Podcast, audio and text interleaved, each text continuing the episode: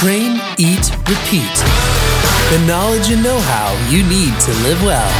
Here's your host, Tyler Farrant. Hello, everyone, and welcome back into another episode of Train, Eat, Repeat. Just a gentle reminder as we head into this next week. We are in week two of the 30 Days of Mindful Eating Challenge on Facebook. It is an absolutely free challenge, getting so much great feedback and interaction with the people that are currently in it, and there's still time for you to join. All you have to do is go on Facebook, friend me, Tyler, Farrant, F is in Frank, A R R A N T. Tell me that you want to get into the mindful eating challenge. Just send me a message and I'll make sure that you guys get in. But there's so much great information that we're sharing back and forth.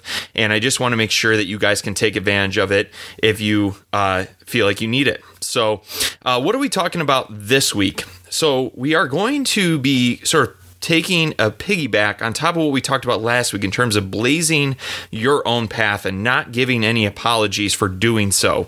And this week, we're talking more in terms of you versus, well, you, and why we should have that mindset as we move forward and going trying to reach our goals and trying to get where we want to be.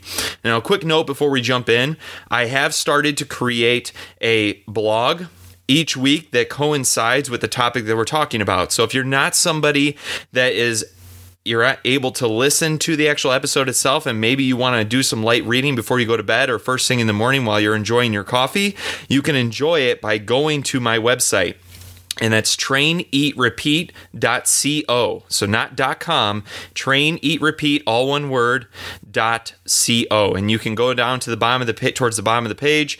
There will be the updated blog article for the week that will directly coincide with what we're talking about each week here on the podcast. So let's jump right into it. What am I talking about when we talk about you versus you? Well, I'm talking about comparison syndrome or comparisonitis and I'm not really good on the on the uh, phonetic spelling of that, but comparisonitis. So it's when you compare yourself to others to see where you come out. So if you feel like you are better or higher than the people you are comparing yourself to, then you may have feelings of joy. On the other hand, if you feel like you are not quite measuring up, you feel down and unaccomplished. This sickness is more prevalent than it ever has been before. If you spend even two minutes on your social media platform of choice, automatically you are blasted with updates, messages, and pictures of all the great things people have going on in their lives. Cue your syndrome to compare what you have to what they have, and bam! It either makes your day, or in most cases, makes you feel like crap and makes you think, what am I doing with my life? Now, why do we do this? Well, for a few reasons. Number one, we live in a society that promotes self improvement, which on the surface is a great thing.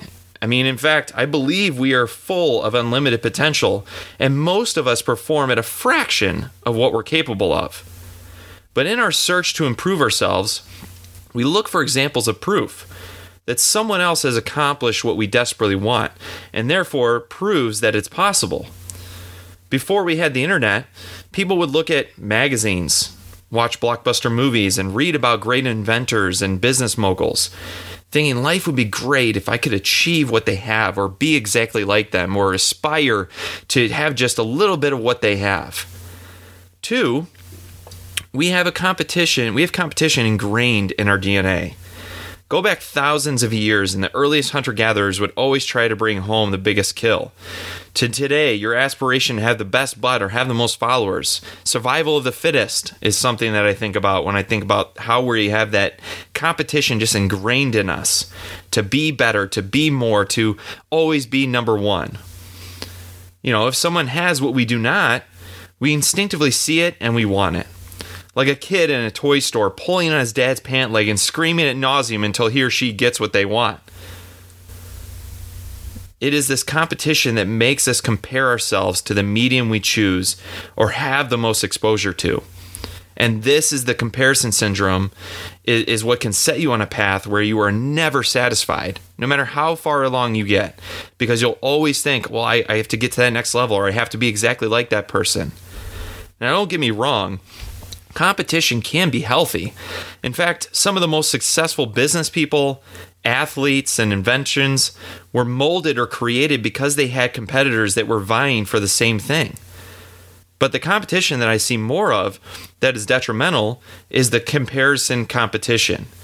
And all that stems from the fact that we are so tuned in to what other people have and fixated on how their life compares to ours that we lose sight of the potential greatness, or worse, quit before we start. So, what is the answer? Well, how about comparing yourself to yourself? It's a weird concept, but hear me out. If you didn't have any outside influences, i.e., social media or mainstream media or the news or anything to compare to, but knew deep down that something mattered to you so much you were going to do whatever it takes to reach it, would you be satisfied when you reached your goal? Chances are you would. Because you focused on the things you could you could control. You evaluated where you were, set a target or a goal of where you wanted to be, and then executed a plan to get there.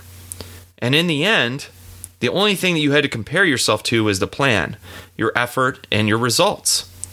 It was the best that you could do. And after all, isn't that what we should all aspire to? Dwayne Johnson, who, unless you're living under a rock, I know, I, I couldn't help myself there, is widely known as one of Hollywood's most successful actors. He just topped the list of highest paid actors at a cool $87 million, no big deal, for the second year in a row. He was once asked in an interview, Who is your competition? He went on to say something to the effect of that there's competition everywhere, but that the biggest competition is himself. If he was not willing to show up in his own life and taking care of the things he had to do and the things he knew he was capable of, then he knew there was no way he would be where he is right now. It's powerful stuff, but such a great lesson. So, how do you build a you versus you mindset? Well, first, it starts by eliminating all the noise. Social media may be great for some things, but giving you a true sense of reality is definitely not one of them. Plan out your screen time, shut off your notifications, or maybe even go as far as deleting the app off your phone. Please don't hate me for saying that, but I know that it can help. Then do some reflection. What is it that you want to accomplish? Does it pass the SMART goal test? Specific, measurable, actionable, realistic, time driven. Why is it important to you? Where are you right now compared to your goal? What resources will you need? Obviously, there are more questions than this, but you get the point. Detail out every aspect of what you want to accomplish, then act. But action without gauging your progress or competing with yourself leaves you unfulfilled and does not keep that fire burning as you move along. If you have no idea if, you're actually making progress, then, then where's the motivation to keep on the path that you're on? So, how do we do this? Well, we track metrics. If it's a weight loss goal, do mandatory weigh ins every couple of weeks. If you're starting a business, maybe you're tracking how many leads you have in your funnel. Maybe you're passing quizzes and exams if your goal is to get into an awesome college or expand your expertise. Maybe you're picking up a book that really interests you in a topic that you don't know much about. Set your realistic measurements and track religiously. This will also help you make a pivot and switch tactics rather than waiting till the end and realizing, well, you should have turned left when you were going right. Use tools. So, wear a smartwatch to track your activity. Join a study group. Conversate with other business leaders who are accomplishing what you want without punishing yourself for, n- for not being where they are. That's not the point of that. The point is to pick the brain of that expert Find out what worked for them, the pitfalls they went through, the struggles they went through to get there. Then you will have a true sense of what it takes. And celebrate wins. This one is so important, and I've talked about it numerous times on social media on this podcast. But set milestones along your journey, and if you hit them or win the day, celebrate it. This positive energy will flow into the next checkpoint and the one after that.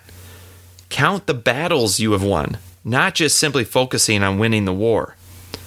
If you follow this thought pattern of competing with yourself versus others, not only are you going to eliminate the chances of getting that comparison syndrome, but it will unlock numerous health benefits. You will have a greater sense of self worth and be able to love the person you have become, You will be able to reduce the stress of always vying to be something that you are not. And more importantly, you will become the best version of yourself, which I think is a pretty damn good thing. So that's the lesson for today, guys, is focus on you versus you, not anybody else. Control the situations that you can control. Let others go by the wayside that you don't have control of. And take that positive energy from each and every single day. Each win compounds on top of each other. And that's the message. Quit comparing yourself to everybody else in this world because, just like I talked about last week, and I told you it would piggyback off of last week's message, is that there's only one you and there will only ever be one you. So compare yourself to what you can do to be your best self.